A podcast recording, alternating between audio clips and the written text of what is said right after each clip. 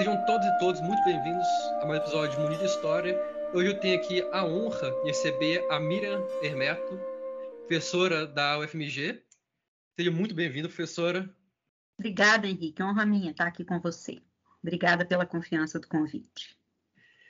E hoje a gente vai falar um pouquinho, não sobre história exatamente, mas sobre o que é ser professora de história. Mas antes de começar, eu vou pedir para a Miriam se apresentar brevemente para nós conhecermos um pouquinho mais dela. Fique à vontade, professora. Bom, eu sou atualmente professora, há 10 anos, né? Professora do Departamento de História da Faculdade de Filosofia e Ciências Humanas da Universidade Federal de Minas Gerais. Eu me graduei em História em 1994, literalmente no século passado. é, primeiro fiz o bacharelado em 94 e depois fiz a licenciatura. Em 97 eu fiz, eu terminei a licenciatura. Depois fiz o mestrado em educação e o doutorado em história, é, toda a formação na UFMG. Trabalhei ao longo desses anos, né, desses quase 30 anos de carreira, é, com educação básica, fui professora da educação básica, é, trabalhei também com formação de professores, trabalho até hoje, né? Formação de professores no ensino superior. É, como autora de apostilas didáticas, trabalhei também na, no setor de patrimônio da Prefeitura de Belo Horizonte. E nesse meio tempo tive outros projetos relacionados à história, por exemplo, um breve projeto de é, uma empresa de turismo pedagógico com dois colegas. É produção de material paradidático. Então, enfim, atuei em várias frentes na história, né, no campo de pesquisa em, pesquisa e educação né, em história, é, mas nunca estive fora da sala de aula, nunca assim. Teve um ano que eu tive de licença de sala de aula, porque morei fora de Belo Horizonte, e então fiquei distante. Mas assim, nesse, desde 95, eu me formei em dezembro de 94. Desde abril de 95, eu estou dentro de sala de aula. É, os cinco primeiros anos, não, sete primeiros anos atuando na educação básica somente, e a partir de 2002 atuando no ensino superior e na formação de professores em cursos extra. Acho que é isso, né? São 30 anos praticamente de dedicação à educação. Isso aí, 28. Fui fazer a conta agora, falei, não, eu também eu até peguei o calculador aqui fazer a conta. ah. eu, não sabia que, só tinha, que você tinha feito bacharelado primeiro, depois passado para licenciatura. Para mim também, na época, isso foi uma, uma surpresa, assim, porque quando eu entrei para a universidade, eu entrei para a universidade, eu tinha acabado de fazer 17 anos, eu fiz o vestibular é, ainda a primeira etapa, né, na época era vestibular e era em duas etapas. A primeira etapa eu fiz aos 16 anos e a segunda etapa eu tinha acabado de fazer 17. Então entrei para a universidade é, com a única certeza de que eu queria ser professora. Na verdade, a história era essa, assim. É, eu não tinha, a princípio, inclusive, eu tinha muita dúvida se ia fazer história letras. Fiquei algum tempo com essa dúvida, literatura sempre foi uma paixão, à época, então, uma paixão maior ainda. E aí optei por fazer história na UFMG, mas entrei concomitantemente na UENG, era o segundo ano de funcionamento da UENG, que é a Universidade do Estado de Minas Gerais, para fazer pedagogia. Então, eu estudava de manhã na UFMG, fazia história, e à tarde na UENG fazendo pedagogia. Fiquei assim dois anos praticamente sei se um ano e meio, dois anos. Mas eu não gostei da graduação em pedagogia. Na verdade, assim, chegou uma hora em que, claro, eu não gostei, inclusive porque foi muito pesado, né? Assim, eu fazia duas graduações e na UENG a gente não podia é, diminuir o número de disciplinas, então tinha semestre que eu fazia 12 disciplinas, era pesado demais, é. E com bolsa de iniciação e tal, então foi muito pesado. E aí, na época, eu tive uma impressão do curso de pedagogia que foi a de que a educação, tal como era vista ali, era pouco palpável, sabe assim? Eu sentia falta de uma epistemologia. E aí fiquei na história, levei cinco anos fazendo história, então, em vez de fazer em quatro, né? Porque aí eu é, atrasei a história, sendo que porque a pedagogia eu não podia fazer menos disciplinas. É, e optei por ficar na história por causa disso, porque ali eu sentia a epistemologia da disciplina, assim, um, um campo de conhecimento específico e tal. E aí, na verdade, o que aconteceu foi que eu saí assim meio desencantada com a educação. Eu tinha entrado na graduação para ser professora e com encantamento pela educação, mas saí meio desencantada. Só que é, meio desencantada só, né? Assim, continuei curtindo muito a educação e tal. E mais, quando eu saí em é, dezembro, então, de 94, o primeiro emprego, efetivamente, que eu arrumei foi em sala de aula. Eu distribuí currículo para tudo que era lugar possível, escola, centro de pesquisa e tal. Tive uma bolsa à época que existia, era uma categoria que chamava de aperfeiçoamento científico, que era uma bolsa é, para quem era recém-graduado, então, eu continuei trabalhando no UFMG com pesquisa à época, mas muito rapidamente eu fui chamada numa escola particular de Belo Horizonte porque uma professora ia sair.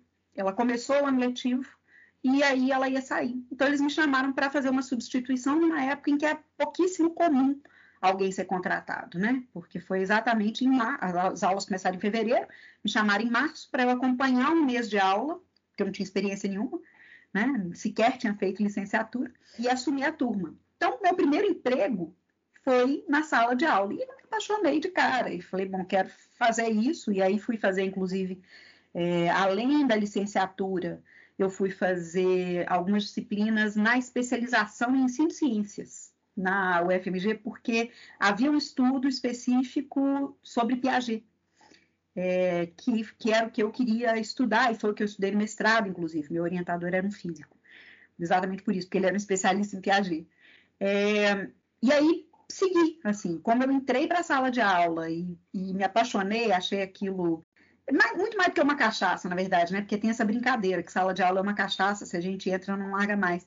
Mas na verdade eu senti ali a possibilidade de um tipo de construção de conhecimento muito diferente do que se tem na pesquisa. Mas também nunca deixei de trabalhar em pesquisa. Sempre foi assim, sempre trabalhei concomitantemente, mesmo quando não estava numa universidade federal, sempre trabalhei concomitantemente com é, ensino e pesquisa. Você comentou que você sempre quis dar aula, mas quando foi que surgiu essa vontade de dar aula, de se dedicar a ensinar os outros?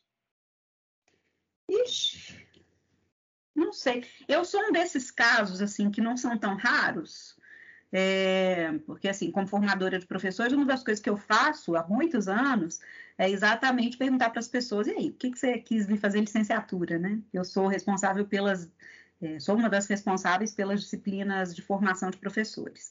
Então, uma das coisas que eu faço é isso. E eu vejo que não é tão raro pessoas que dizem, eu sempre quis ser professor, né? Desde muito pequenininho eu quis ser professor assim, eu sou um desses casos não tão raros que brincava de dar aula para boneca, que brincava de, enfim, gostava de dar aula. E então não sei te dizer quando é que apareceu essa vontade. Eu sei que também houve uma influência grande em casa é, da minha mãe, que era professora, assim, foi professora a vida toda, e quando eu era pequena, só que ela foi fazer curso superior quando eu é, já era nascida. Assim, eu sou filha caçula de uma família de seis filhos. Eu nasci, ela já era bem mais velha. Ela tinha 44 anos quando eu nasci. E, e só então ela foi fazer curso superior. Então eu acompanhei a formação superior da minha mãe quando eu era pequena. Me lembro muito da formatura dela e tal. E ouvi ela contando a vida inteira, que dava aula, dava aula de português, dava aula de inglês, no interior onde ela morava e tal.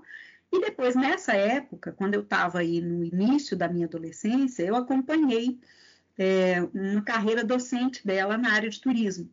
E acompanhei muito de perto, assim, eu, eu ajudava a lançar nota, é, curtia aquela coisa de preparar a aula e tal. Então tinha isso também, né, assim. E, e minha mãe, ela levava a gente muito para viajar. Então, um pouco a paixão pela história vem daí, porque a gente fazia muito viagem, é, por exemplo, punha a gente no carro, ia para o Espírito Santo.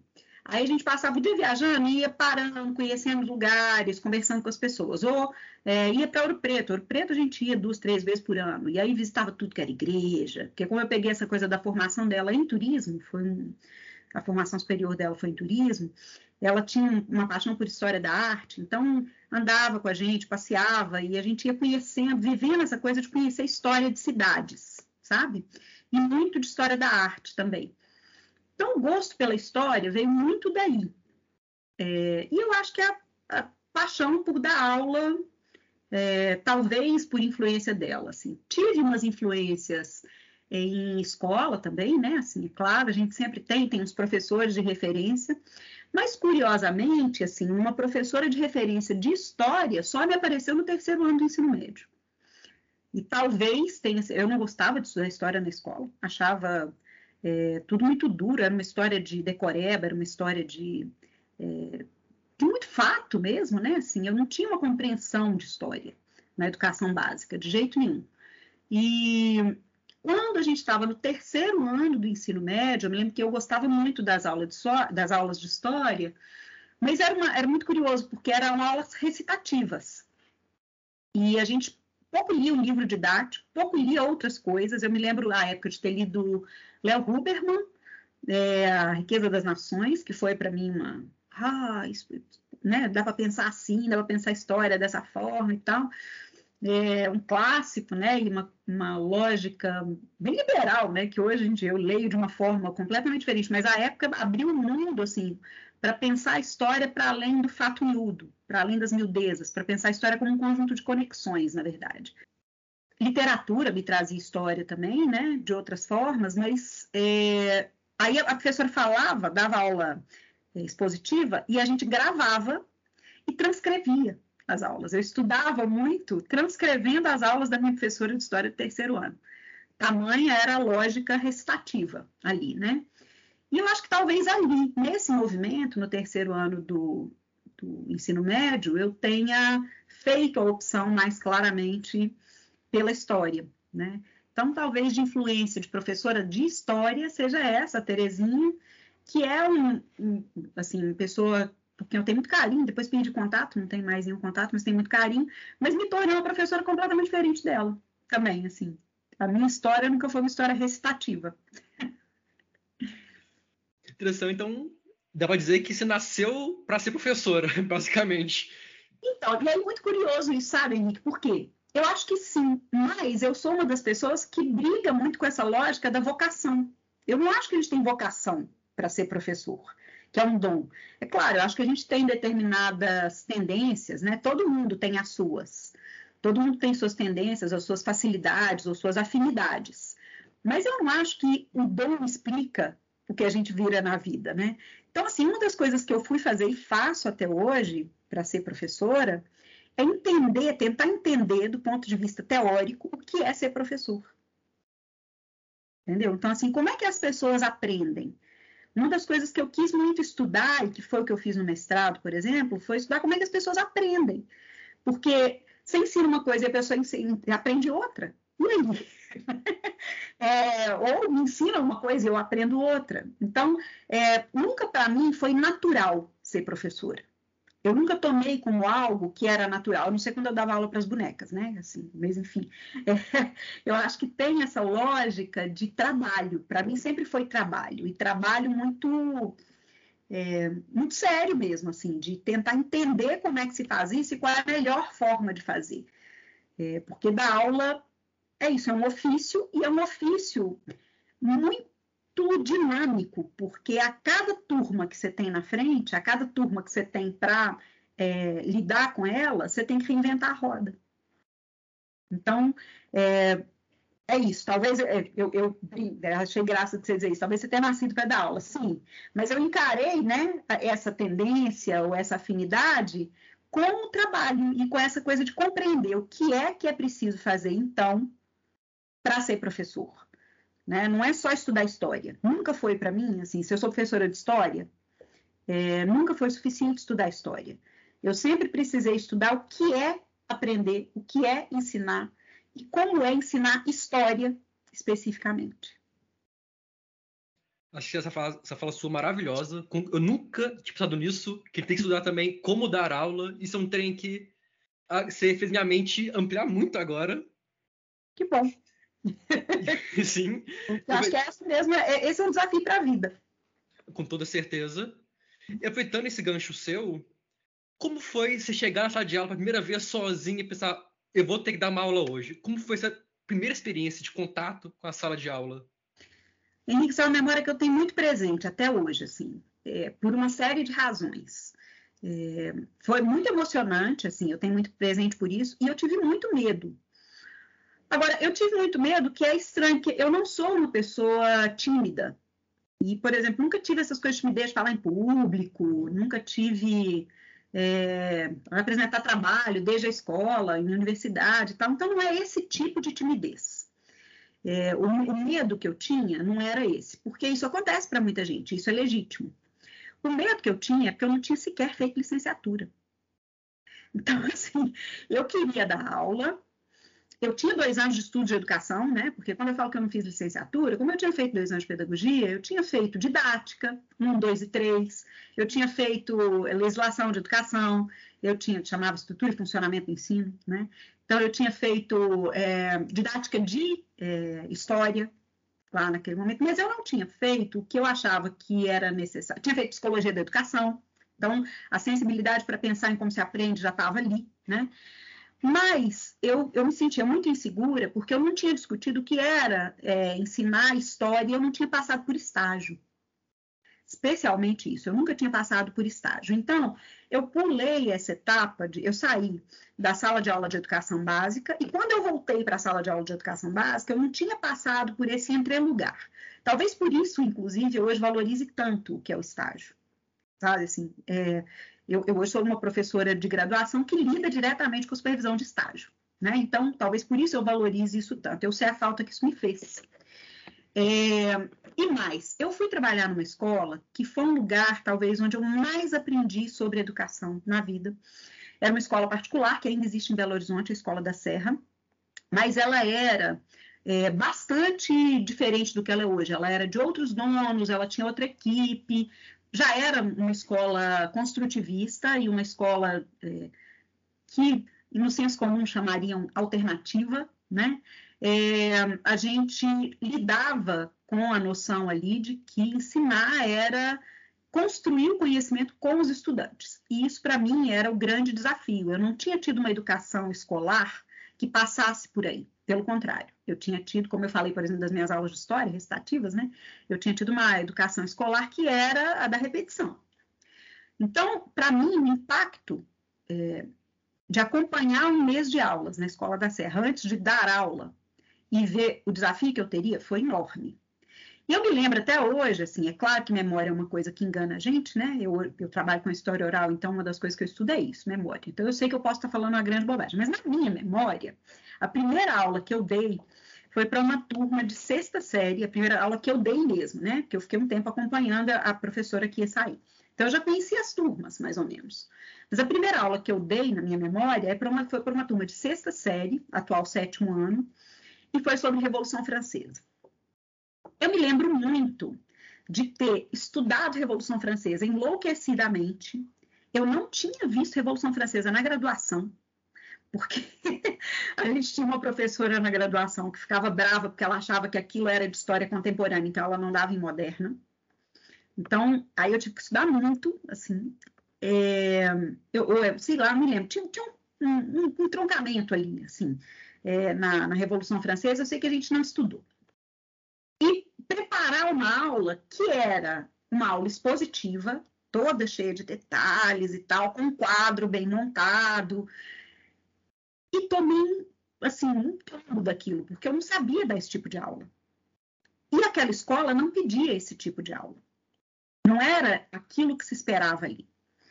É, então, muito rápido, assim, eu me lembro, por exemplo, que eu estava, eu era uma eu era muito jovem, né? Eu tinha 21 anos, à época eu tinha me formado, levei, entrei com 17, saí com 21 e, e fui dar aula.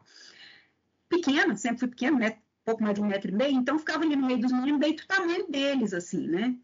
É, eu me lembro que eu fui dar aula com uma cara mais de senhora, né? Para parecer mais distante dos meninos, um pouco diferente deles, e aquilo não funcionou.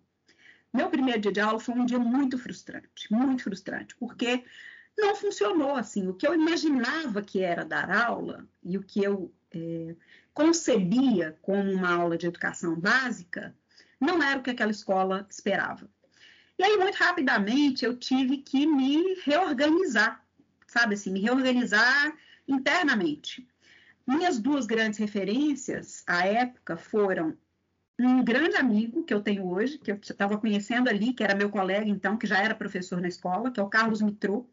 Eu brinco que, eu sempre falo com ele, quando eu crescer eu quero ser professora boa igual a ele, que já era um professor excepcional de educação básica e que me deu a mão e falou, vamos embora, e me, me ajudou a trabalhar, assim, a entender o que era da aula de história naquela perspectiva construtivista.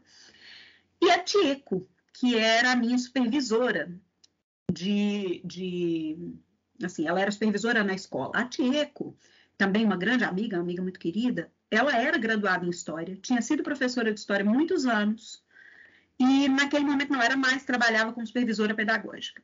Então, os dois me ensinaram muito sobre o que seria dar aula é, naquela perspectiva de articular fato, sujeito e tempo e colocar os estudantes para pensarem sobre isso de eu não recitar os fatos, mas de é. A gente não usava, por exemplo, livro didático. A gente é que fazia o material.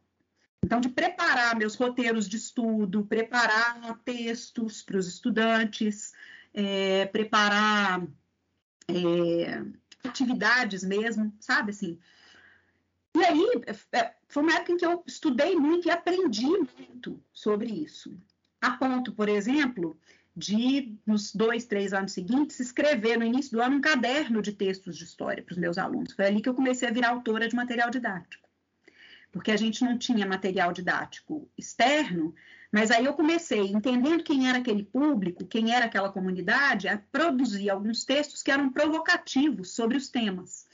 É, eu tenho contato com alguns alunos, ex-alunos, né, é, desse, dessa época, e alguns deles até hoje brincam que me associam à Mafalda, porque eu usava muito as tirinhas da Mafalda para dar aula. E para dar aula, por exemplo, de Egito Antigo, sabe? Assim, então, é, a gente fazia já naquele momento ali, na, na, Escola da Serra, essa articulação entre documentos de tempos diferentes para pensar é, a história, para pensar realidades históricas diferentes. Aí teve um dia, e assim, aí eu, eu ficava em casa preparando material, escrevendo e tal. E teve um dia que eu cheguei, entreguei material para a Tieco ler.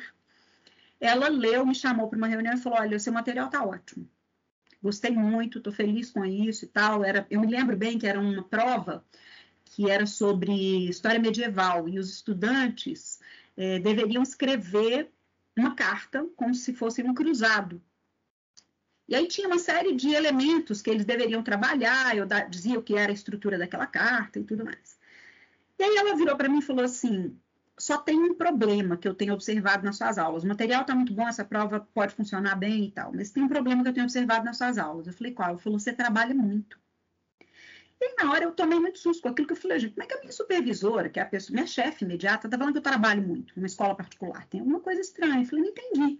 Por que você está dizendo que eu trabalho muito? Ela falou, porque na sala de aula, na perspectiva de educação que a gente tem aqui, quem tem que trabalhar mais são os estudantes. Então, você prepara as aulas, você monta as estratégias, você monta, mas você não tem em sala de aula que falar tanto para eles.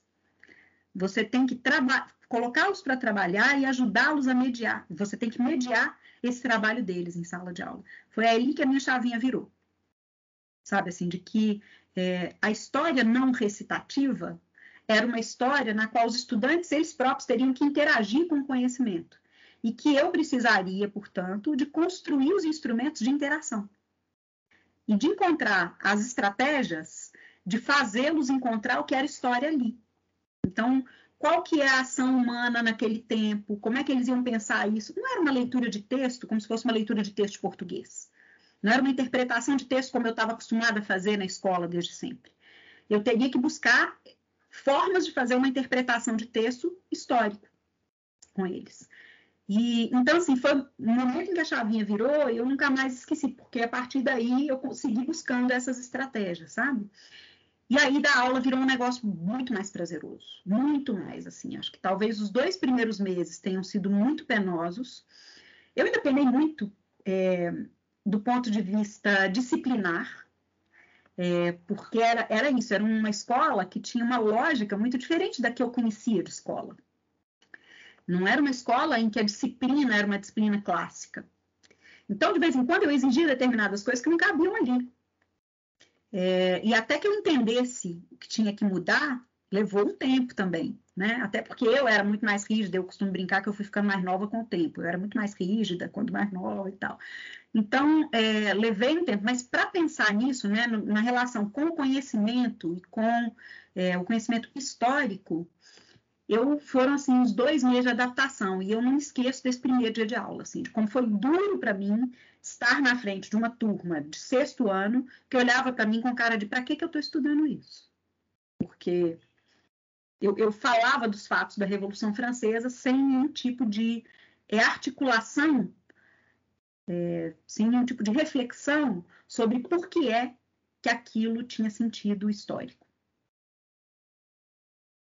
eu acho, assim, posso estar enganado, mas que essa visão, essa, essa mudança torna a educação mais poderosa, porém um pouco mais difícil, não? De ser, tipo, conseguir fazer todos os links com os alunos.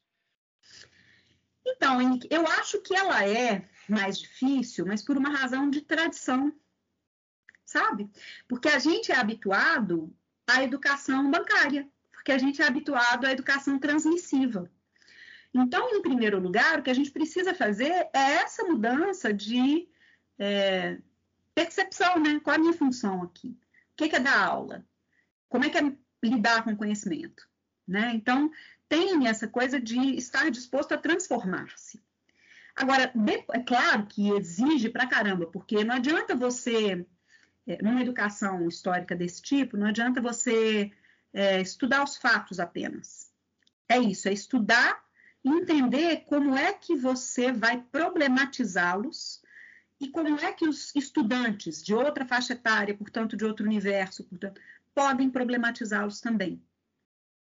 É pensar na história sempre nessa perspectiva de uma história que é um problema e que esse problema precisa ser é, resolvido, refletido. Né? Então, claro, você tem uma dinâmica é, de trabalho que é muito mais é, dinâmica, né? do que a do estudo e da repetição, do estudo da recitação ou da transmissão. Mas eu também diria que ela é mais prazerosa, exatamente porque é muito menos repetitiva. Sabe, assim, eu hoje vejo, por exemplo, quando eu vou trabalhar é, uma mesma estratégia no ensino superior, é, que, trabalhar com os estudantes de graduação em História, como fazer material didático. Eu uso um modelo há muito tempo, assim, um modelo epistemológico para pensar isso. Cada turma lida com ele de um jeito sabe? Cada turma traz um tema de um jeito, porque não sou eu que faço, é a turma que faz. Então eu sempre aprendo com aquilo que vem.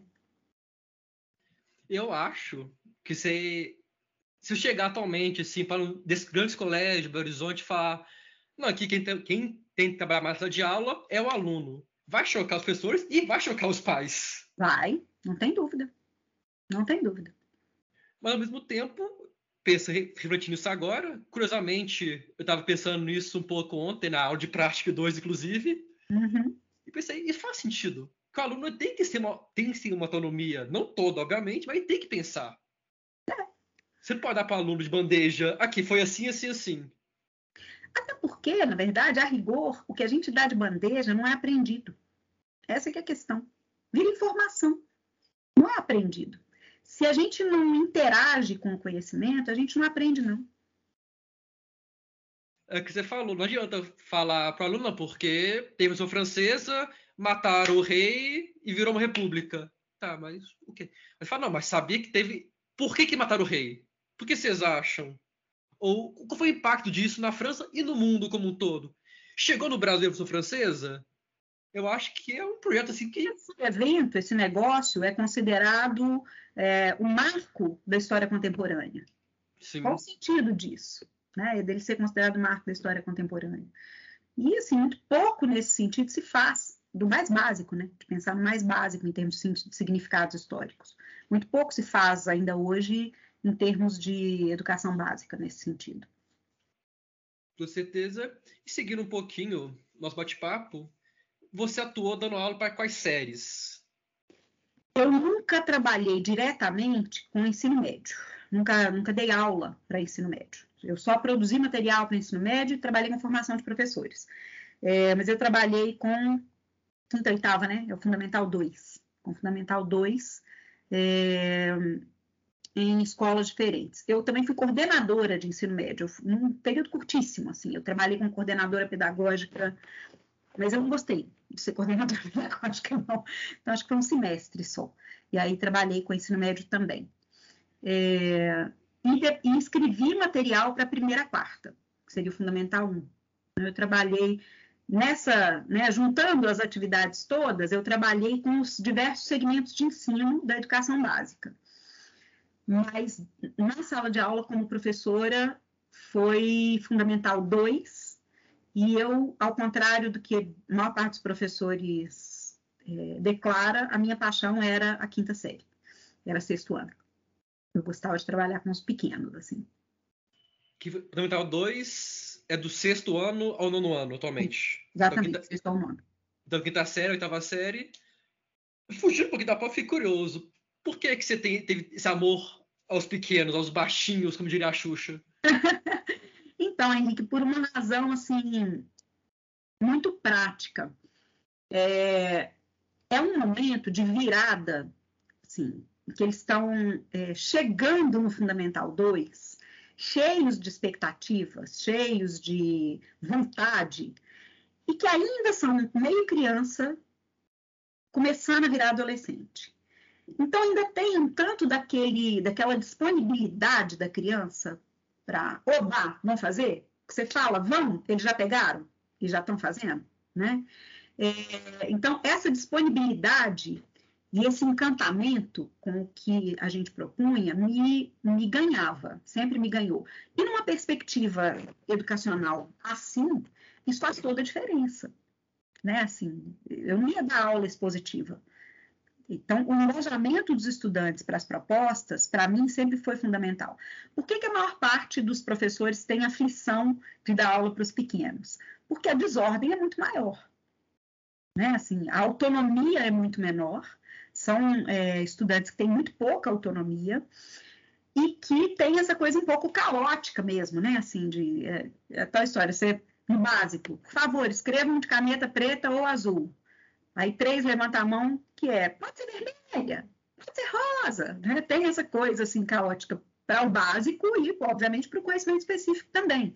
Mas para mim isso nunca foi maior do que a disponibilidade. Até porque eu não tenho dificuldade com essa coisa da direção, de ser diretiva e de criar ordem, né? De criar o, a estratégia com o roteiro certinho e tal. Isso, como eu não tinha essa dificuldade, eu lidava bem com o caos dessa faixa etária e aproveitava a disponibilidade. Então, assim, você falou aí, eu me lembrei muito tempo de um projeto que eu fiz com turmas de quinta série, é, e eu me lembro muito dele até hoje, os, os, meninos, né? São adultos hoje, todos pais, enfim, né? profissionais e tal.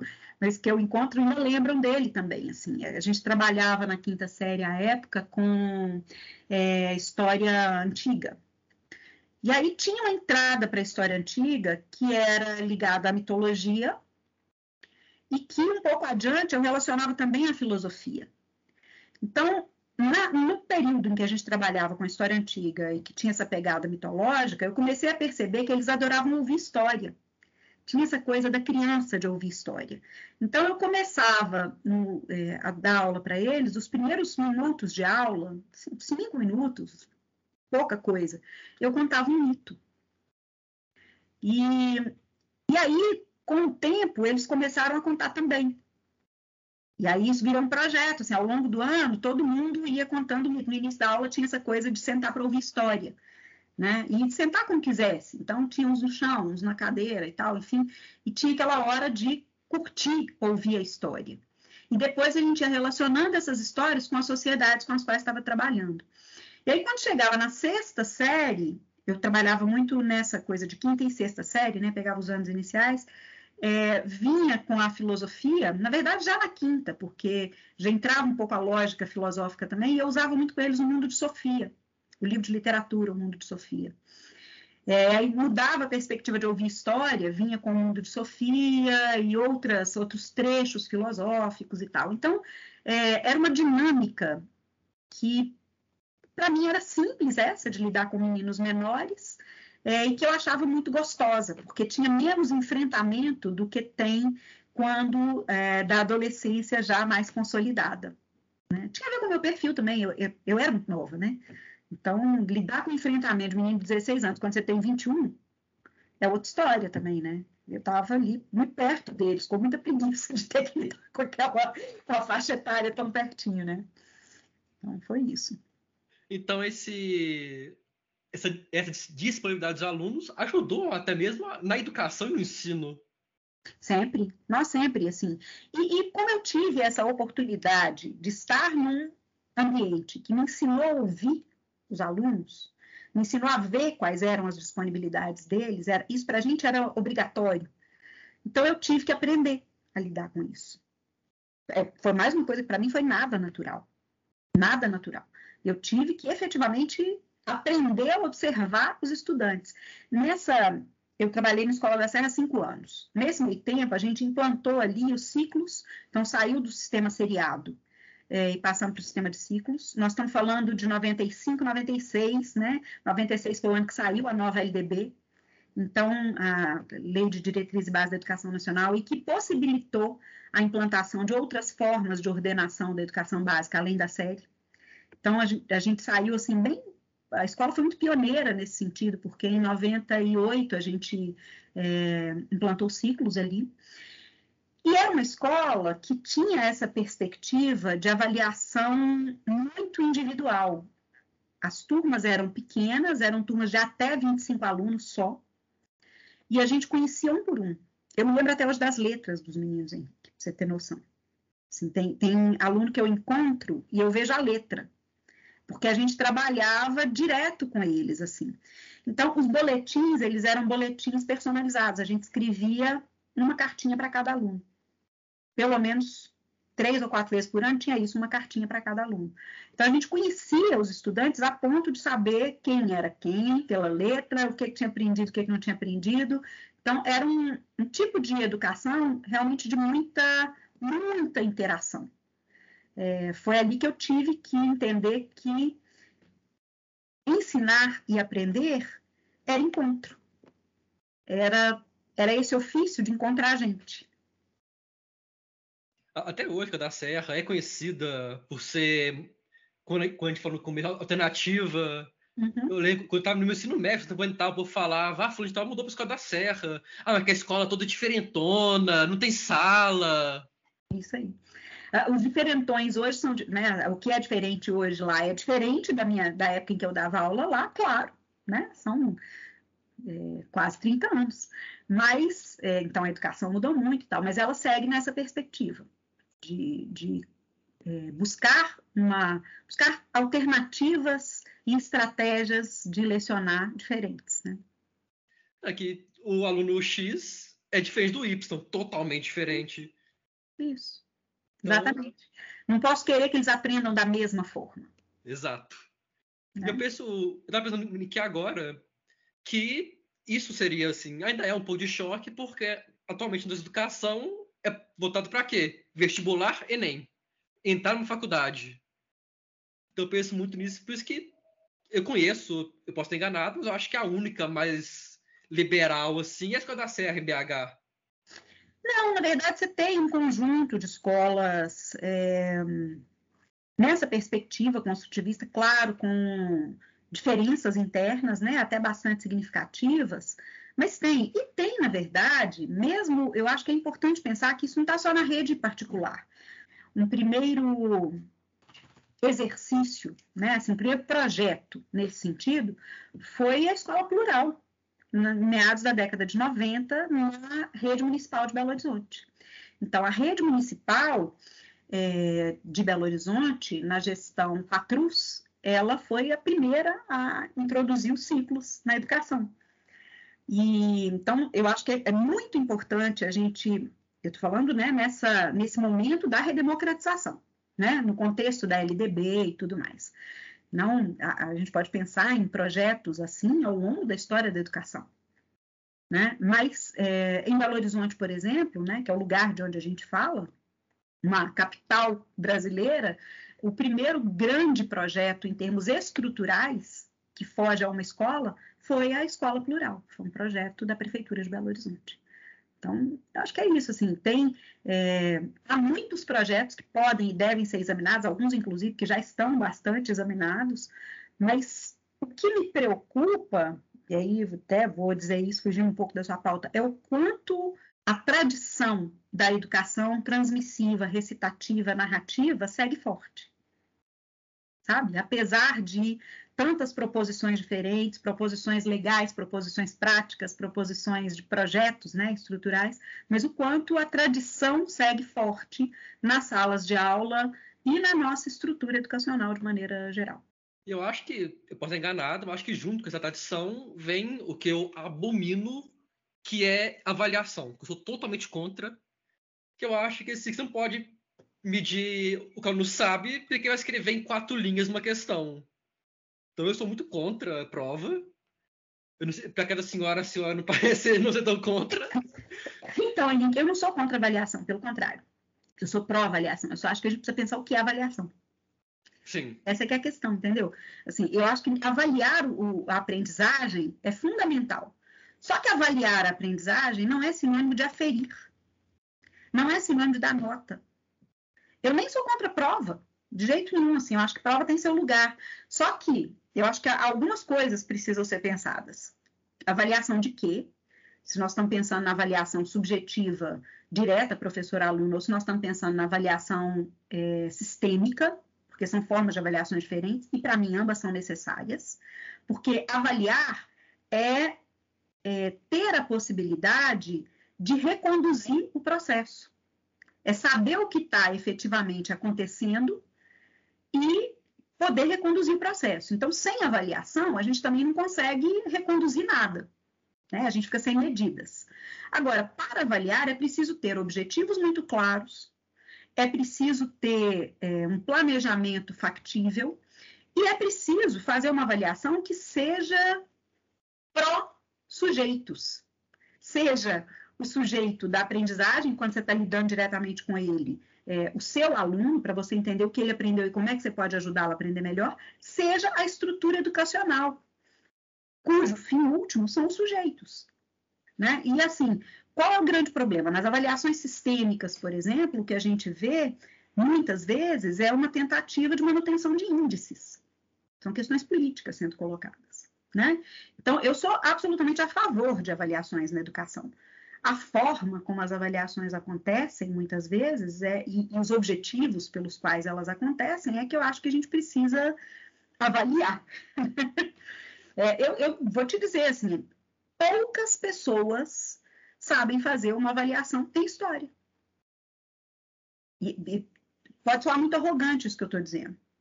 E talvez seja, né? Mas por quê? Boa parte das pessoas que produz uma prova de história vai perguntar sobre fatos, só como se os fatos eles fossem é, dados, eles fossem verdades. Isso é história. Por mais que a gente diga que isso não é história, na hora de fazer prova é assim que as pessoas cobram. Ele falou na frase, melhor dizer, eu não sou contra avaliação, sou contra prova escrita, assim, prova de escola, assim, formulando. E faz sentido o que você falou, porque eu pensei aqui nas minhas provas, rapidamente, as provas eram muito assim. Ah, eu lembro, eu lembro claramente uma prova de ensino fundamental sobre colonização do Brasil, aí tinha uma tabelinha para colocar quais eram os cargos da, na colônia, ah, capitão mó, não sei o quê. Tipo, eu não lembro, porque assim. Isso não tem sentido. Nenhum. Isso não tem sentido. Eu me lembro, a minha filha, hoje tem 12 anos, né? Quando ela tá, ela tá entrando no sétimo ano agora. Quando ela estava no terceiro ano do fundamental, ela estava em outra escola e aí a gente foi, ela me pediu ajuda para estudar com ela para uma prova e era história de Belo Horizonte. E ela curtia muito aquilo porque é nascida aqui, nós temos o hábito de passear pela cidade, de caminhar, essa coisa de professora de história, né? Mãe professora de história tem 11 bônus, mas um, dos bônus é esse, assim, a gente caminha muito pela cidade, conhece lugares, tal, então ela curtiu estudar aquilo ali. História local foi algo que ela curtiu. Mas na hora de estudar para a prova, ela estava com dificuldade e me pediu para estudar com ela. Claro que ela estava com dificuldade, porque a cobrança era de a data da fundação de Belo Horizonte, a data do plano diretor, porque, enfim, estudei, fez a prova. Quando a prova voltou com a prova, ela virou para mim e falou assim: mãe, desculpa, errei essa questão. Falei, filho, não tem que pedir desculpa, vamos ver o que é a questão. Aí ela trouxe a questão, é até engraçado, porque eu nunca exigi total em prova nem nada, mas enfim, fiquei curiosa com aquilo, desculpa, né? Aí peguei, olhei, a questão era, quais são as duas datas que estão na bandeira da cidade de Belo Horizonte? Eu olhei para ela e falei, Nina, isso não vai fazer nenhuma diferença na sua vida. Aí ela olhou para mim e falou, mãe, mas você é professora de história. Eu falei com ela, então você pode acreditar. Isso não vai fazer nenhuma diferença na sua vida. Eu nunca soube nem que tinha data na bandeira de Belo Horizonte. Aí ela parou, pensou e falou: uai.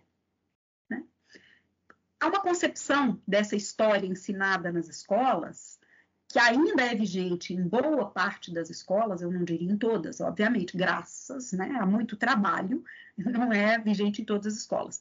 Mas em muitas escolas e, e nas práticas, que é essa aí, né? Qual é a data ou quais são as datas que estão na bandeira da sua cidade? O que, que isso traz de informação significativa, de aprendizagem significativa sobre o que é a história? Zero, bolinha ou. Né? E eu não tinha ideia, eu até olhei aqui no Google, são duas datas que não falam, inclusive, por que, que elas estão lá. Eu agora aprendi. É uma da instituição da comissão construtora da cidade, não deve ser 1894, e a outra que é 1897, que é a inauguração da cidade. É, exatamente. eu aprendi direitinho, entendeu? Mas, imagina. É, 93, 97. É, então pronto. Né? Então, é a, a, instalação da comissão construtora da nova capital e a inauguração da nova capital. E aí, o que, que isso diz sobre história, efetivamente? Nada. Nada. Nada. Acho que muito aquela tradição ou é, mais lenda popular você falou de história? O que aconteceu no dia tal do ano tal? Eu falo assim, Opa, eu vou saber. Vamos jogar Master comigo? história, então vamos jogar Master comigo, você vai saber tudo. Aí dança, né? Porque eu, por exemplo, tenho memória nenhuma para data. Não, é um trem assim que não faz sentido. É. E continuando aqui o nosso bate-papo, é... como qual foi o momento que você pensou? Eu não sei se foi antes ou depois, já estar na sala de aula nossa, eu quero dar aula numa universidade. Quando foi que você percebeu que tem que fazer mestrado, doutorado, concurso e entrar numa federal? Então, Henrique, é muito curioso isso, assim, eu, eu não calculei isso dessa forma, não. Literalmente, eu não calculei isso dessa forma.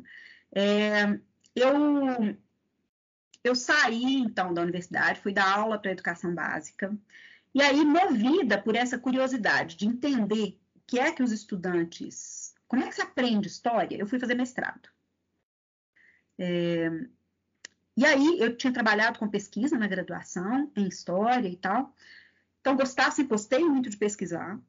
E, mas quando eu fui para o mestrado em educação, eu ouvi de muita gente na história, nossa, você está deixando a pesquisa? É, assim, era como se eu não fosse mais trabalhar com pesquisa histórica. É, e aí fiz o mestrado em educação foi um mestrado muito difícil de fazer, porque, à época, o campo de ensino de história no Brasil era muito incipiente. É, aqui onde eu estava, na Faculdade de Educação da UFMG, a única pessoa que é, poderia orientar ainda estava fazendo doutorado fora. Então, assim, que estava nesse movimento, né, do campo de ensino de história, estava fazendo doutorado fora. Então, eu trabalhei com o pessoal do ensino de ciências é, para estudar Piaget né? Como se aprende. E foi muito difícil para mim fazer essa, é, trazer isso para a história. Não foi simples, não foi, não foi fácil. Eu quase não terminei o mestrado. Levei muito tempo fazendo e quase não terminei. E aí, então, saí batendo pó de sapato. Não, não fico aqui, não quero fazer doutorado. Foi muito penoso fazer um mestrado, foi muito. É, foi realmente muito difícil naquela época. Eu trabalhava muito, não tive bolsa, de mestrado, não tinha, era uma época que não tinha muita bolsa e eu optei por não deixar de trabalhar. É, então, falei, não vou fazer doutorado. Só que no ano em que eu estava terminando o mestrado, eu fui convidada a dar aula em Divinópolis. Foi um convite mesmo, assim. Uma pessoa, eu não lembro como é que essa pessoa me achou. Era para dar aula de prática de ensino. Como eu fazia mestrado em educação, estudando ensino história, me chamava isso. Então, é, foi um, eu fiquei em Divinópolis oito anos, não foi pouco tempo também. Foram oito anos de viagem para lá e para cá, né? Belo Horizonte, Divinópolis dá 127 quilômetros, então, assim, tinha vezes que eu ia três vezes por semana, dando aula aqui, dando aula lá. É... Então, eu, eu entrei para a sala de aula do ensino superior. Nesse momento, eu já tinha trabalhado como autora de apostila didática para a primeira quarta série, já tinha é, trabalhado com a produção de currículo para o Estado de Minas Gerais, tinha integrado uma equipe de especialistas para a produção de currículo, então o convite veio muito por aí, porque eu tinha, assim, tinha uma inserção na formação de professores que não era do ensino superior, mas que era de outras frentes. E aí, quando eu comecei a dar aula em Divinópolis, era um curso novo de História, numa unidade da Universidade do Estado, lá, era uma das unidades da UENG, em Divinópolis, na época em que, inclusive, as unidades eram associadas, elas não eram da Universidade do Estado, eram fundações de direito privado associadas à Universidade do Estado. A gente, por exemplo, era professor contratado por CLT, a gente não era funcionário público. É, então era tudo meio estranho, assim, mas foi um lugar, um outro lugar onde eu aprendi muito, muito, assim. É, eu tive lá dois colegas de prática de ensino, que são dois amigos muito queridos hoje, é, o Adalson Nascimento, que é hoje professor da Escola de Ciência da Informação da UFMG, e o Matheus Pereira, que é professor do Departamento de História da UFOP, da Federal de Ouro Preto. Nós três, eles dois são mais jovens que eu, e nós três estávamos começando a dar aula em ensino superior, né? Eu já tinha uma trajetória um pouco maior em educação básica, o Matheus também já tinha, porque ele dava aula desde a graduação. E a gente começou a dar aula, a inventar o que era a prática de ensino ali. A professora Marisa, lembrei quem me chamou. Quem me chamou foi a professora Marisa Guerra, que foi a primeira professora de prática de ensino lá na UFMG. E ela era uma pessoa com uma longa trajetória é, na área de prática de ensino. Ela, inclusive, tinha sido uma das professoras responsáveis pelo currículo da década de 80, de 1986, no estado de Minas Gerais, que é um currículo de referência nacional. Então, aprendemos muito ali com a Marisa, com a professora Marisa Guerra, e depois nós três nos revezamos nessas disciplinas. Ela saiu, nós ficamos, e nós três nos eram três disciplinas de prática de ensino, cada um de nós dava uma disciplina, e a gente trabalhava muito junto. Foi um momento, assim, início do século XXI, né? Eu fui para lá em 2002, é... Matheus e Adalson acho que chegaram em 2003, foi logo depois, e as, essas disciplinas, os currículos de licenciatura estavam mudando ali. Essas disciplinas tinham que ser inventadas.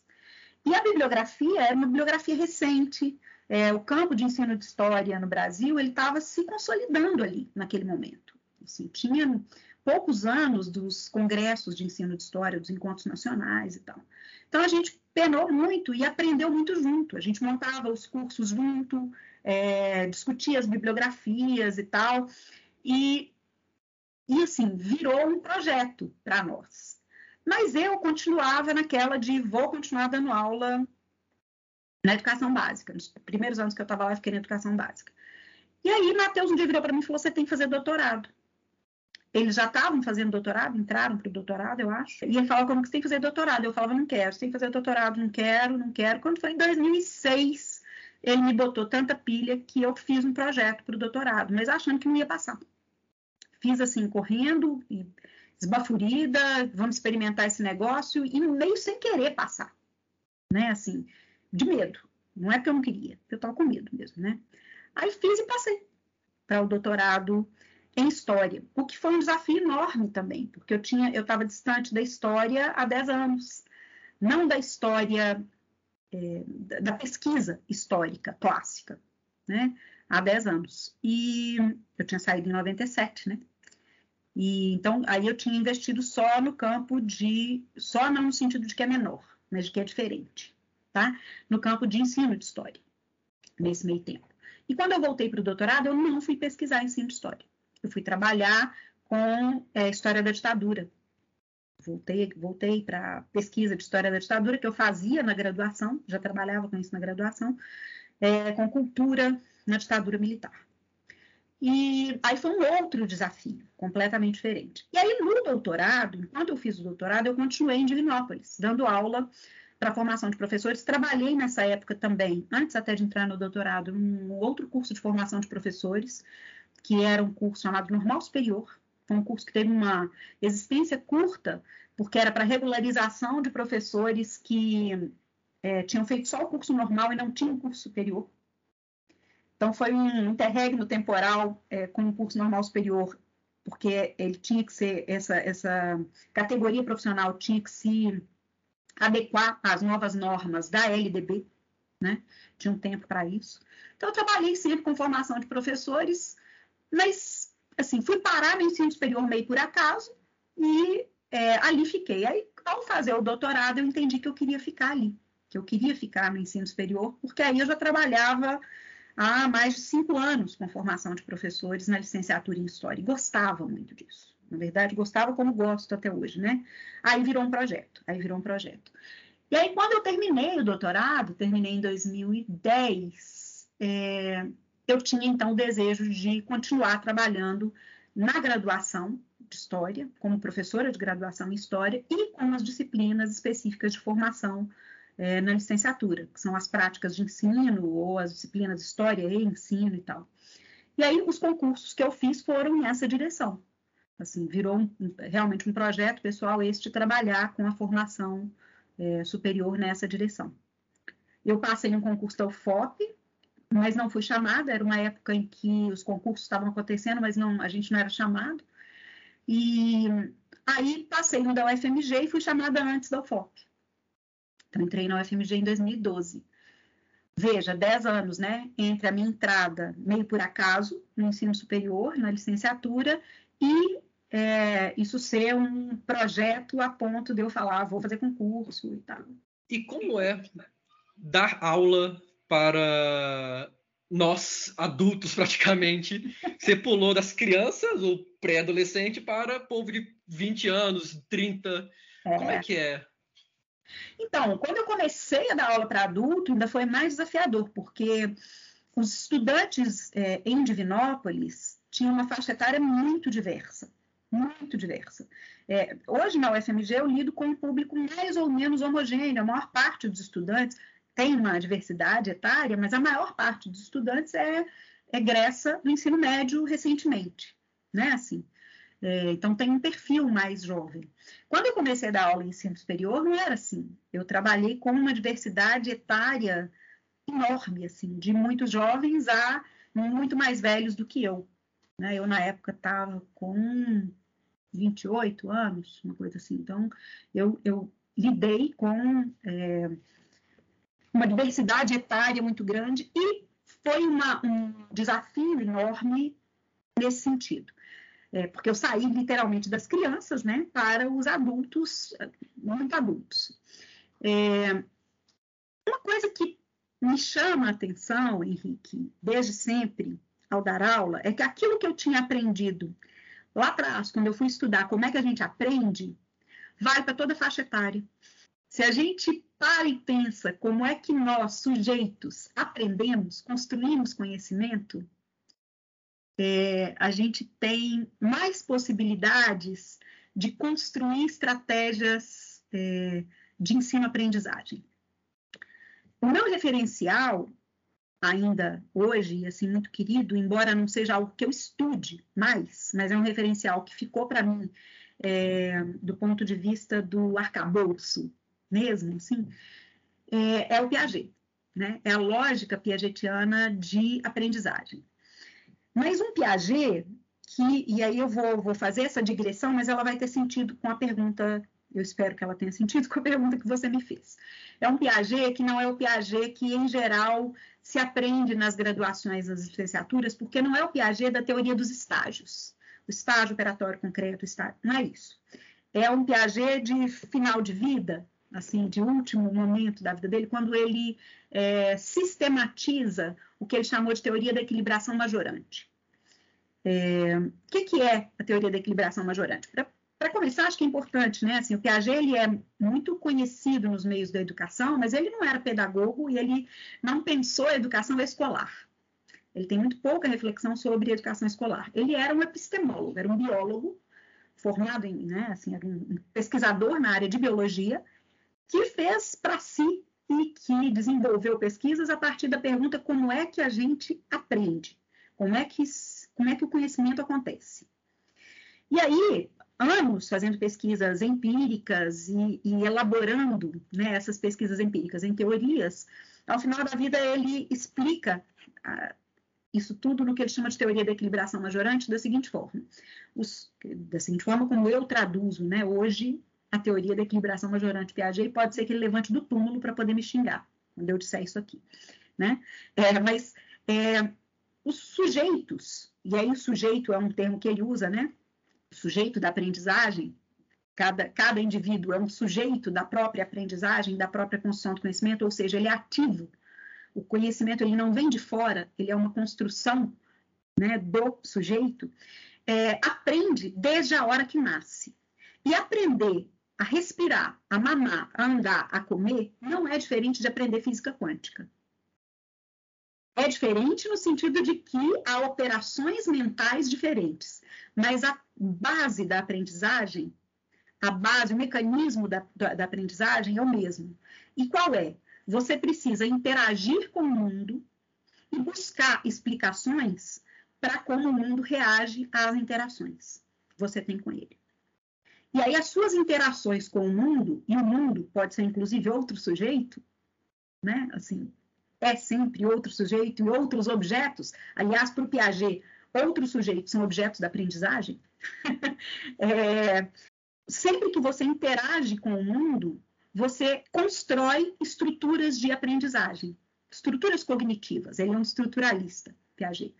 E essas estruturas, elas vão ficando mais estáveis à medida que você está melhor adaptado ao mundo e que você consegue resolver mais situações da vida prática. Você, só que você busca o equilíbrio. Você busca estar cada vez mais equilibrado para estar mais adaptado ao mundo. Então, é o ato constante de equilibrar-se, por isso equilibração. Só que você só aprende quando você entra em desequilíbrio. Olha que coisa legal. Assim. Então, por mais que naturalmente a gente busque o equilíbrio no mundo, só é possível aprender quando a gente entra no estágio, no estado de desequilíbrio, ou seja, quando acontece algo nas nossas interações com o mundo que a gente não consegue resolver de imediato. Porque aí a gente precisa buscar novas formas de resolver esses problemas seja é, chutar o móvel no berço e descobrir se ele vai voltar ou não, se ele caiu, né? seja a teoria da física quântica, ou uma teoria da física quântica. Entendeu? Então, assim, a cada vez que você é, descobre novas formas de interagir com o mundo, você equilibra-se novamente no que o Piaget chamaria de um patamar maior, mais elevado de conhecimento, de possibilidades cognitivas.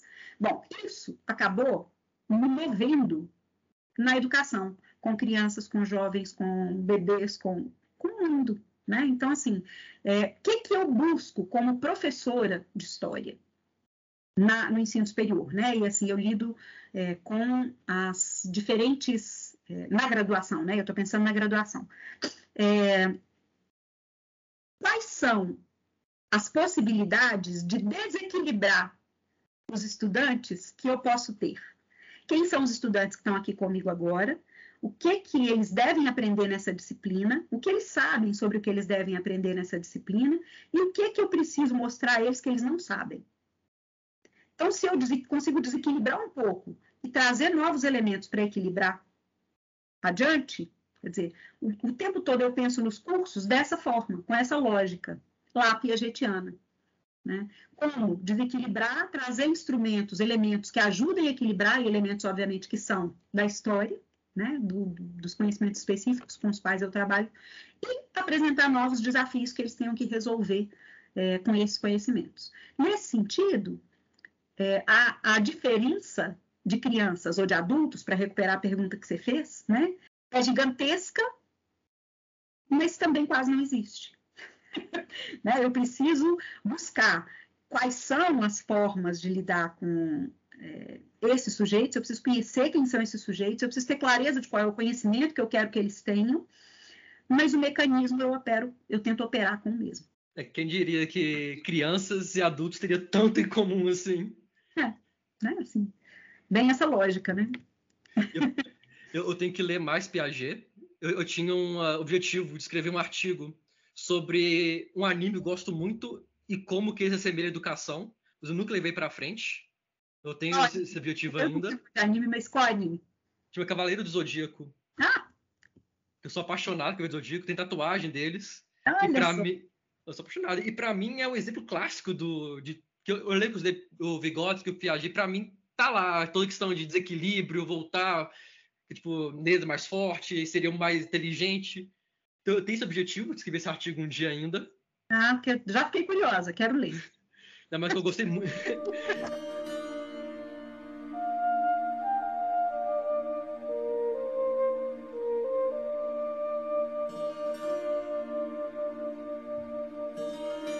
No ensino superior, você também atuou muito na pós, sendo inclusive orientador da Ana Anelis, que participou aqui uhum. duas vezes, uhum. que teceu elogios vários e vários a você, por motivos óbvios. Um perigo, gente. A gente está muito perto, é sempre, a gente tem que ouvir sempre com muito cuidado.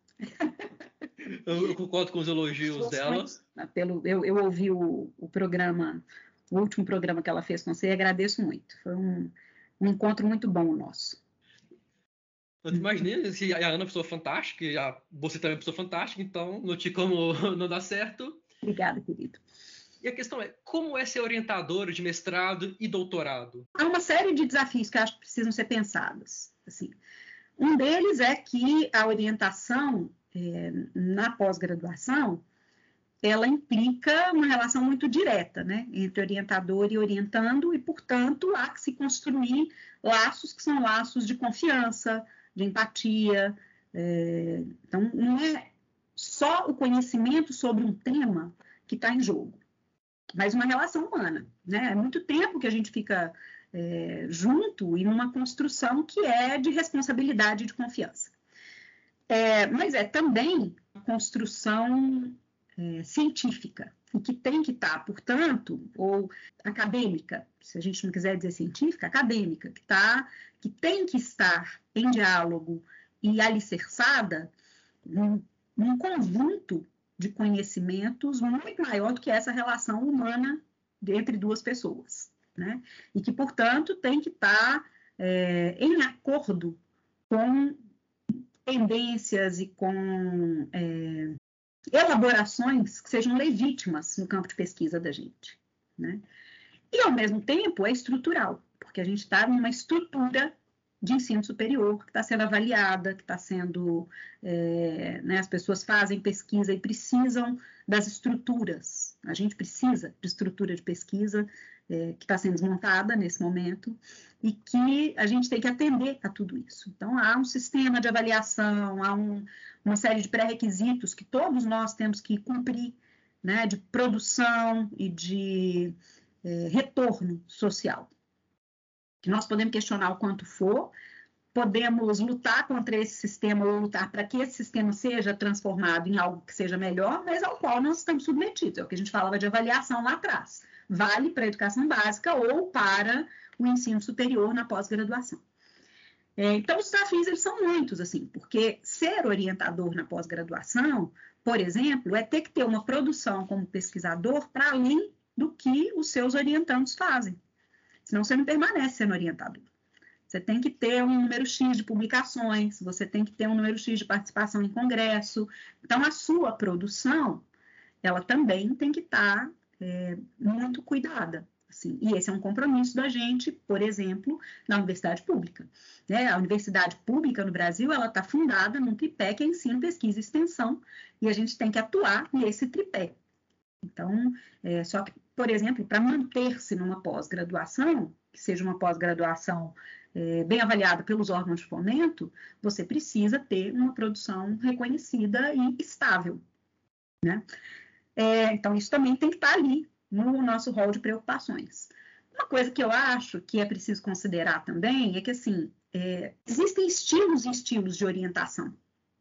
Qual é o papel é, de um orientador de pós-graduação é, na, na, pesquisa em ciências humanas, né?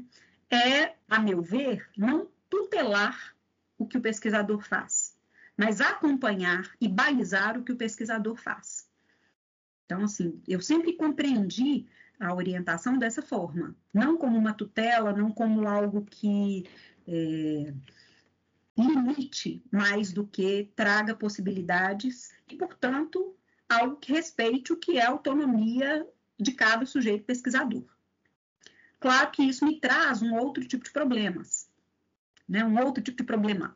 é, cada sujeito pesquisador, ao construir a sua autonomia, eu não dou autonomia para ninguém, cada um constrói a sua, né? Ao construir a sua autonomia, constrói, às vezes, a partir de referenciais teóricos e de temas que não são tão próximos dos meus, como pesquisadora.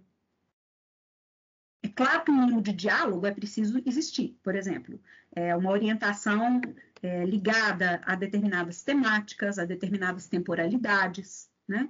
Mas, é, quando há um respeito à autonomia do sujeito, muitas vezes o referencial teórico e o, as pesquisas, né, os acervos, os acervos de pesquisa aos, com os quais eles lidam, são diferentes dos meus. Então, é, isso me exige, como orientadora, uma mobilidade, uma flexibilidade muito maior e, ao mesmo tempo, é um salto de confiança, que eu não vou poder ir lá checar é, acervos de todos os sujeitos, ou não vou poder ler todos os autores que todos eles leem. Né? Isso acontece com todos nós, eu acho, em maior ou menor grau, porque, é claro, ninguém domina é, tudo o que acontece na produção científica, né?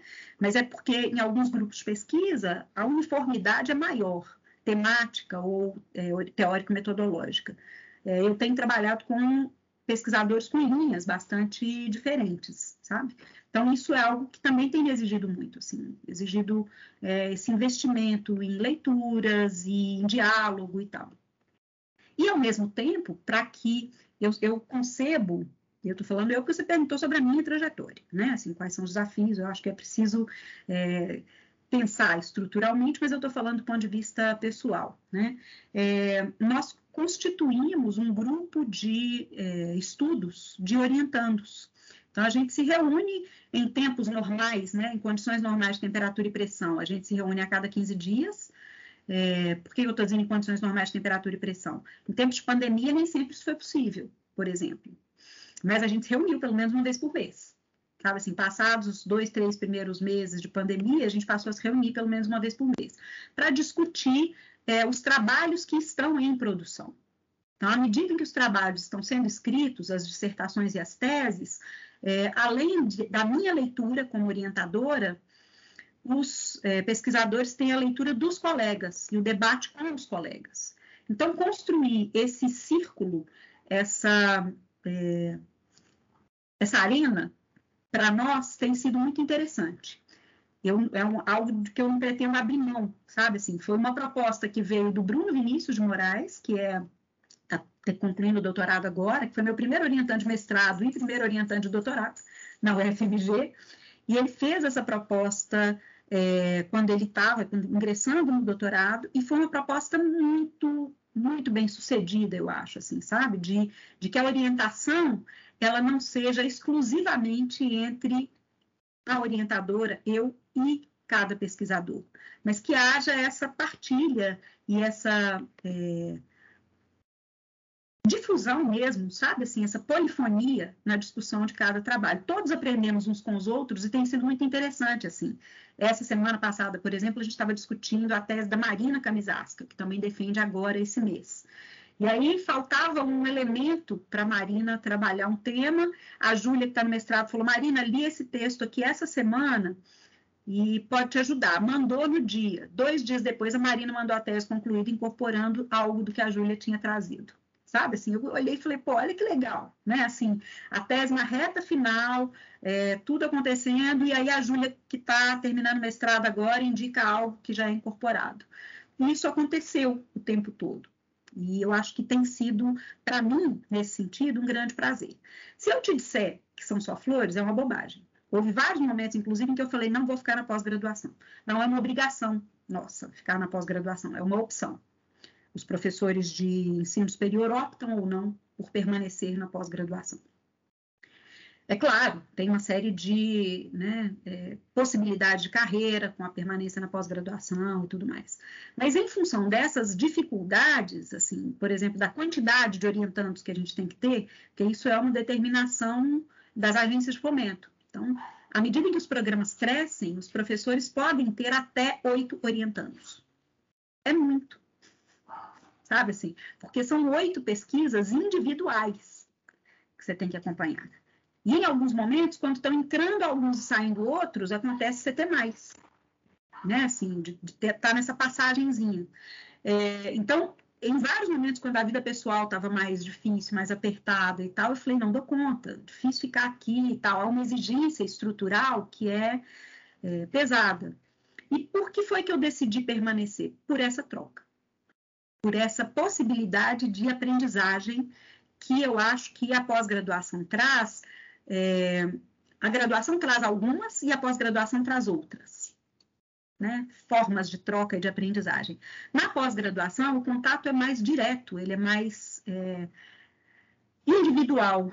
E ele, portanto, é muito mais denso no que se refere a, aos temas de pesquisa, à abordagem e ao debate historiográfico que está posto. Então, essa troca e esse aprendizado, eu acho que é muito, muito importante para a minha formação. Não é só para a formação de quem está é, produzindo as teses ou dissertações. Eu aprendo absurdamente nesse processo de orientação. A Ana até comentou, elogiou muito esse, essas reuniões que vocês faziam, ela comentou podcast, eu achei incrível a ideia. E até, até respondeu uma segunda pergunta, que é perguntar se você aprendia com os alunos, ah. com os, os, os, alunos, com os orientandos. Professores, né, com os orientandos. Muito, muito, assim. Eu, e não é, não é, é, populismo isso, de verdade, assim. Mas não, muitas vezes eu acho, inclusive, que eu aprendo mais que ensino.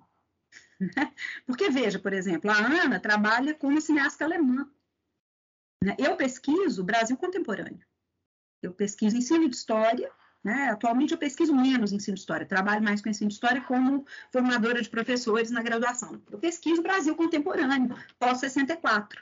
Né? É, então, assim, às vezes os temas eles são muito distantes de mim. Não muito, mas são distantes de mim. Né? Eu trabalho com cultura. Eu também não, jamais orientaria alguma coisa de história econômica, né? Então, há linhas de pesquisa, então, nas linhas de pesquisa, essas aproximações têm sentido. É, é, a gente aprende, mesmo quando o tema é muito próximo, a gente aprende muito com o pesquisador, porque quem desce à fonte, quem analisa aquele, aquela, é, aquele recorte documental e quem constrói um problema é um pesquisador. Ele é o especialista naquele tema. Então, a gente, ao orientar, vai aprender sempre muito com quem constrói o seu objeto de pesquisa e que constrói o seu. É, ou interage com o seu sujeito de pesquisa. Né? Eu falei aqui agora, por exemplo, me lembro que uma das coisas que eu aprendi muito, Juliana Fernandes é, fez uma, uma tese sobre os indígenas Chacriabá e as percepções dos indígenas Chacriabá em Minas Gerais sobre a ditadura militar. Quer dizer, muito diferente das coisas que eu pesquiso. E uma das coisas que eu aprendi com Juliana de partida é que não dava para falar em objeto de pesquisa ali. São sujeitos de pesquisa. Ela fazia a tese com os Chacriabá, né? Porque uma das coisas que ela é, e que deu muita luz ao trabalho dela, né, muita qualidade ao trabalho dela, foi essa perspectiva de imersão na, nas na cosmopolítica, né? daquelas cosmopolítica da, daquela comunidade. Então, ela não falaria nunca objeto de pesquisa, ela sempre falou no sujeito de pesquisa. Então, com cada um, a gente aprende muito, e às vezes esse muito é, não é sobre o tema, é sobre o método. Ou às vezes esse muito é sobre a relação interpessoal, né? sobre concepções de história, concepções de pesquisa. Então, eu acho que é, um, é realmente um aprendizado muito rico esse de orientar pessoas e uma responsabilidade absurda, né? Assim, o que me, o que me sempre pesa muito é isso, é que eu acho que é uma responsabilidade absurda, porque é um pouco aquela história, né? Os acertos são do outro, mas dos erros a gente sempre tem que ser corresponsabilizado. O orientador tem que ser corresponsabilizado. Mas eu imagino que para todo esse trabalho a mais, pressão a mais, quando você vê lá a pessoa mestra, doutor, deve ser uma alegria, um orgulho imenso do aluno, da, do aluno e da aluna, imagino. Ah, sim, nossa senhora. Eu, eu, assim, cada defesa. E aí eu nem digo que é só de orientando. É claro que de orientando tem um gosto especial, né? Não tem dúvida. Mas eu acho que banca de.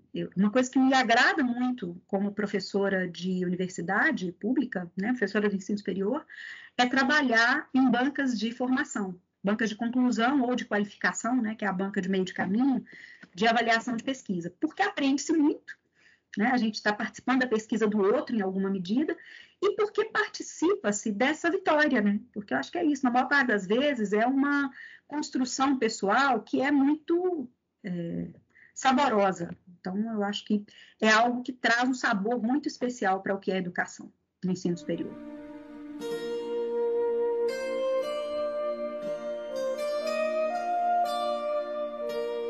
E continuando um pouquinho aqui no nosso bate-papo, já chegando quase no final, você comentou que é nas condições naturais de temperatura e pressão, porque o mundo enfrenta até hoje a pandemia do SARS-CoV. E como foi dar aula, ser professora em EAD durante a pandemia? Ah, Henrique, foi muito ruim. Muito ruim, assim, não vou negar, não. Eu estou naquele ponto, eu não aguento mais o ensino remoto. Eu sei que os estudantes também não, sei que vocês também não, porque na verdade eu acho que a gente tem um, um hiato mesmo de formação. É, uma das coisas que nós estamos fazendo nesse momento de ensino remoto, né? A gente chama de ERE, o ensino remoto emergencial, que segue emergencial, embora é, de longa duração, né? É, é, um projeto de entrevistar professores, um projeto de organização de uma série de documental de fontes orais sobre a prática de professores da educação básica nesse momento. E temos aprendido muito, eu e a professora Juliana Filgueiras e os monitores de prática de ensino, entrevistando esses professores. É, e eu vou mencionar aqui uma das entrevistadas, que é a Raquel Martins, que é professora na rede estadual de Minas Gerais, na cidade de Vinópolis. E a Raquel disse uma coisa que eu achei muito forte, sabe, assim, e, e que me tocou muito nessa entrevista, quando a gente perguntou para ela o que tem sido o processo de, de educação em ensino remoto. Ela virou e falou: não tem sido. Não há educação escolar porque não há encontro, não há possibilidade de encontro. Então, assim, é claro que é, isso é muito forte, isso é muito pesado para a gente, mas eu não discordo da Raquel. Eu entendo, por exemplo, que, por exemplo, que as condições nas quais ela atua são ainda mais graves do que as condições nas quais eu atuo porque a rede estadual de ensino, até que houvesse o retorno presencial, não tinha condições mínimas de encontro entre professores e alunos. Não tinha as chamadas atividades síncronas, que a gente tem com essa mediação, por exemplo, do Teams, ou do Classroom, ou do Meet, né? enfim. O Estado ele ficou um longo tempo com atividades completamente à distância. É, no máximo havia o contato pelo WhatsApp. Então, aí de fato não há educação possível, não há encontro possível. Eu concordo com ela. As condições nas quais eu e meus colegas né, de ensino superior na UFMG atuamos foram um tanto diferentes, porque a gente, desde é, agosto de 2020, né, entre março e agosto, a universidade parou, foi se estruturar, foi entender o que ia fazer e como ia fazer. Desde agosto de 2020, vem atuando com a mediação né, do aparato tecnológico e com as possibilidades de atividades síncronas e assíncronas mediadas pelas tecnologias digitais. Então, eu, eu não digo que não há educação desde agosto de 2020, mas eu digo que os limites são muito maiores do que as possibilidades. É, e esses limites são muito maiores do que as possibilidades por uma série de razões. De fato, o um encontro que é necessário para que haja o processo educativo, ele é muito menos possível quando a gente não está diante das pessoas, quando as pessoas, seja professor, seja estudante, têm muito pouco acesso ao recurso tecnológico, e aí por acesso eu posso falar tanto acesso ao, ao equipamento, quanto acesso ao conhecimento de gestão né, das mídias digitais. É, no primeiro momento foi isso que a gente viveu, né? Todo mundo tendo que se organizar para melhorar os seus computadores, para melhorar a sua internet, para melhorar suas possibilidades de interação. E aí, quando isso tudo melhorou, vem a exaustão da, da mediação tecnológica, né? Porque fazer tudo com mediação tecnológica é absolutamente exaustivo. Uma hora de aula online é muito mais exaustiva do que quatro horas de aula presencial. a disciplina que eu dou na graduação sempre foi de aulas geminadas. É uma noite de aula, né? De 7 às 10 e meia, ou uma tarde de 1 e meia às 5 e meia. É, é muito mais exaustivo dar uma hora e meia online do que essa tarde ou essa noite inteira. Porque é isso, as pessoas não, não têm como ligar suas câmeras, né? Porque senão não conseguem a, a, ver a aula, ou porque não querem que a gente esteja dentro da casa delas. Eu acho que isso também é compreensível, né? Ao delay, um, uma certa timidez de ser visto por todo mundo, porque aí é aquele lugar onde efetivamente você está sendo visto por todo mundo, você não está no meio de um, um, monte de gente, né? É, então, assim, por uma série de razões relacionadas a acesso à tecnologia, é, ao medo social, porque a gente está em pandemia, né? É, voltamos a ter mais de mil mortos por dia nesse país, nesse momento. Então, o medo baixou um pouco, mas ele não desapareceu e agora ele cresce de novo. Então, é, há, há essas condições nada normais de temperatura e pressão também, né? Que tem a ver com, a, com o pânico social disso que a gente vive, com uma dificuldade de vislumbrar horizontes, né? Por outro lado, apesar de eu dizer que não aguento mais e de que tem sido um processo difícil e que não tem sido um processo prazeroso ou é, bom, eu não consigo me imaginar nesses dois anos sem dar aula. E aí acho que é importante dizer isso também, porque era possível, tem sido possível até aqui. E tem sido possível para manter essa ação de formação na universidade. E o possível feito da melhor forma que a gente pode. Eu não tenho dúvida disso, de que professores e estudantes vêm agindo da melhor forma que podem. Então, assim, eu também não consigo dizer que é, teria sido melhor que não houvesse esse processo nos dois anos, de forma alguma.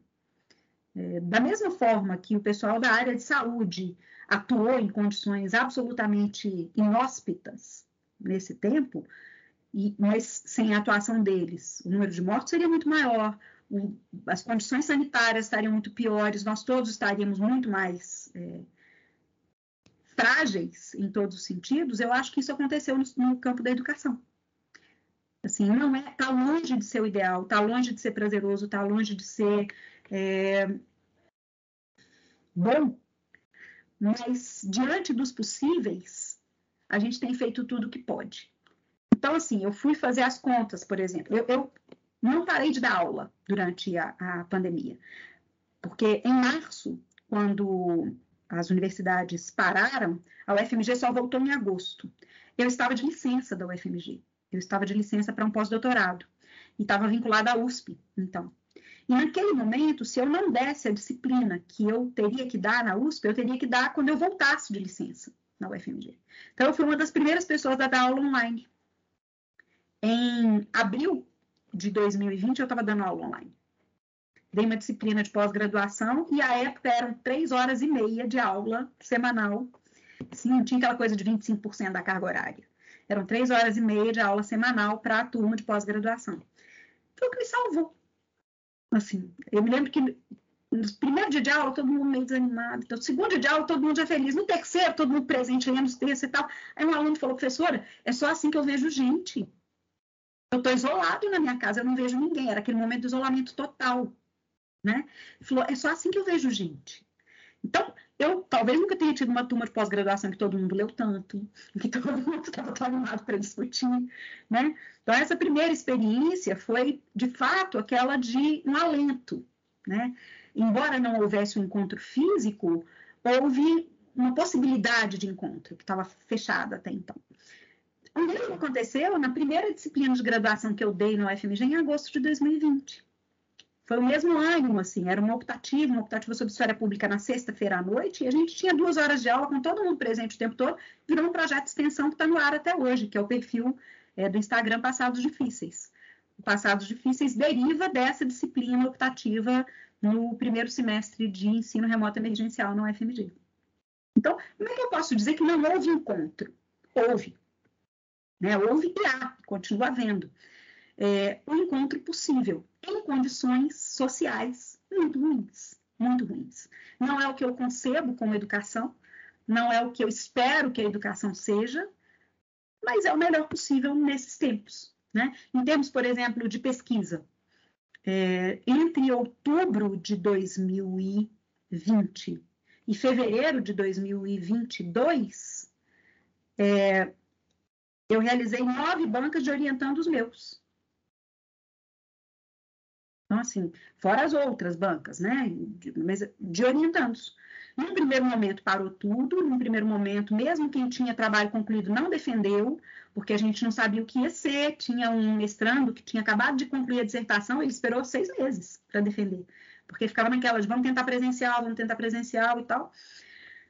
Uma vez que foi assim, então todo mundo continuou, todo mundo se reorganizou, todo mundo reorganizou os próprios planejamentos de pesquisa, e os trabalhos estão saindo com qualidade. Né? Então, assim, foram sete bancas de defesa e duas de qualificação nesse meio tempo. Né? Então, é, as coisas acontecem e elas não estão acontecendo, como eu disse agora, com a qualidade ruim, de jeito nenhum. Mas, especialmente a pesquisa, né? Porque a pesquisa tem, assim, na pesquisa muda menos porque a pesquisa ela tem o trabalho em casa, ela tem, então muda muito, muda o planejamento, muda o acesso às fontes e tal, mas ela muda menos do que a dinâmica de educação de cursos de sala de aula. Os cursos perderam muito mais em qualidade. No que se refere, por exemplo, aos estágios supervisionados, muito mais. Você foi meu aluno em curso de estágio e você chegou a fazer estágio. Né? Então, assim, difícil fazer, organizar isso. A gente está no ambiente virtual com alunos da graduação e eles estarem em outro ambiente virtual, supervisionados por um professor de educação básica, acompanhando aulas da educação básica. É uma logística muito complicada essa. Mas, enquanto foi possível, foi o que foi feito. Né? Agora, é isso. O possível não necessariamente é o que a gente. O possível nunca é o ideal, né? Ok, mas possível em condições tão adversas quanto as que uma pandemia traz, é, sempre fica aquém daquilo que a gente espera para é, no cotidiano, né? Ainda assim, eu acho que não consigo conceber esses dois anos de pandemia sem o ofício e sem a educação funcionando. A educação não pode parar. E é interessante essa fala, super perceber uma que característica do Brasil, que é como mesmo o ensino superior, estando no censo cateado, ele tem muito mais condição do que o ensino municipal estadual. Porque eu acompanhei as entrevistas das professoras pelo trabalho e o Estado de Minas Gerais abandonou os professores. Eles não tinham material, não tinham, sabiam o que fazer. Então, assim, nós do ensino superior, a gente teve uma vantagem, não só da, da FMG, das federais, com geral, particulares, a gente teve uma vantagem nesse ponto. É. E assim, até vou dizer que eu não concordo com a maneira como a Secretaria de Estado de Educação de Minas Gerais, por exemplo, conduziu orientação para a pandemia. Mas ela ainda fez algo antes de muitas prefeituras. Percebe? A Prefeitura de Belo Horizonte ficou um ano para dar orientações. Um ano. Então, é, foi muito, é muito difícil. A situação que a gente vive é muito difícil, porque foi um reinventar a roda, né, Henrique? Sem estruturas mínimas. Embora já se discuta muito sobre mídias e educação, essa discussão é, era marginal e era de forma. Era o uso de é, elementos tecnológicos numa educação presencial. É muito diferente de fazer uma educação completamente mediada pela tecnologia. Ninguém tinha, é, ninguém não, né? Mas muito poucos de nós tínhamos os recursos cognitivos ou tecnológicos para dar conta disso. E as redes, eu acho que, assim, claro, faltou vontade política, mesmo nas redes, é, faltou uma orientação mais é, competente quando houve vontade política, mas elas, elas agiram de formas diferentes também. É preciso, para fazer essa avaliação, a gente tem que fazer rede a rede.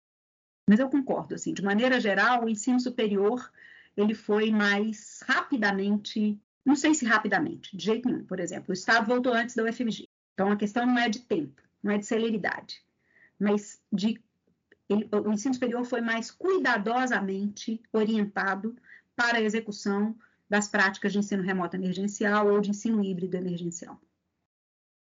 Isso é a mais pura verdade. E eu, como uma vítima do ensino remoto, vou dizer assim que. Só fez um semestre, né? Presencial, não foi? Um semestre inteiro e duas semanas de outro. Isso. A maior parte das pessoas que eu tive eu nunca vi pessoalmente. É. É isso mesmo. Nossa, é duro isso. O, o meu orientador, que é o Vilato, eu vi ele duas semanas. É. É isso aí. Se tudo der certo e em março pudermos nos encontrar, agora vai ser o desafio da gente se reconhecer de máscara. É. vai ser essa questão interessante lidar com isso. Não é? Mas eu, eu, eu, prefiro ficar de máscara no FMG do que ficar em casa mais um semestre. Ah, sim, não, pelo amor de Deus, acho que todos nós. A, a universidade precisa voltar. A universidade precisa voltar. Totalmente. E a pergunta na pauta tem que fazer só mais uma pergunta para finalizar. Que é, o que se daria de dica para nós que estamos nos, no, caminhando para ser professores e professoras? Quais dicas você tem? Então, eu não sei se a gente consegue dar dica, sabe? De verdade, assim, eu tenho meio medo disso. Mas eu diria, pensando nessa trajetória, né, sobre a qual eu acabei falando com você aqui quase duas horas, me desculpe, agora que eu vi o tempo que a gente está conversando, é, eu diria que não parem de querer aprender. Ser professor, ser profissional é isso, mas eu acho que ser professor é, é fundamentalmente ter o desejo de aprender, ter o desejo de é, descobrir, sabe? E que o aprendizado ele só vem com trabalho. Mesmo assim, é, é isso. A gente só aprende quando trabalha em benefício próprio para aprender. Então, assim, acho que a principal coisa a dizer para quem quer ser professor é isso. Tem um, uma frasezinha do Guimarães Rosa que eu acho que é do Grande Sertão Veredas, mas que eu conheci com um professor meu de ensino médio, de física, que um dia escreveu no quadro. Mestre é aquele que de repente aprende. Sabe assim? Eu nunca me esqueci disso, porque eu entrei para aula de física, um dia estava no quadro e aquilo ficou na minha cabeça, eu nunca tinha lido Guimarães Rosa nem nada. E isso me acompanha ao longo da vida, sabe? Assim, é, a gente só é professor quando a gente está disposto a aprender. Quando a gente não acata a lógica do sistema de que a gente deve ser dador de aula sabe? Porque a lógica de sistema leva a gente muito rapidamente a ser dador de aula a repetir aula, a repetir autores, a repetir. Né?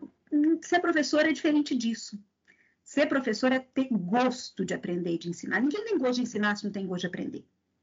Eu acho que isso é fundamental. Eu não consigo ter gosto de ensinar se não tem gosto de aprender. Então, é, é isso. E aprender não é nesse sentido romântico, sabe? Ah, que bom. Não, é de trabalho mesmo. De é, entender que muitas vezes ler o texto é muito chato bom é chegar no final tendo conseguido entender. Né? Assim, ou que às vezes eu posso tirar o prazer do processo, né? Ler uma frase três, quatro vezes e entender ela ali no meio do caminho pode ser um prazer no meio do caminho, né?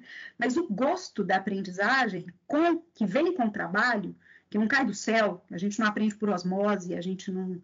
É, isso para mim é o fundamental para qualquer um que queira ser professor. É algo que a gente não pode perder. Uma fala maravilhosa, toda as conversa maravilhosa. Então, me agradeço de coração para participar. Também agradeço muito. Foi muito bom.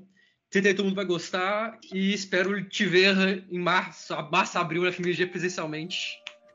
Também espero, viu, Henrique? Ah, espero muito. De máscaras. Lá estaremos. De máscaras. Diferença PFF2. Obrigada a todo mundo, inclusive, que ouvir essa falação.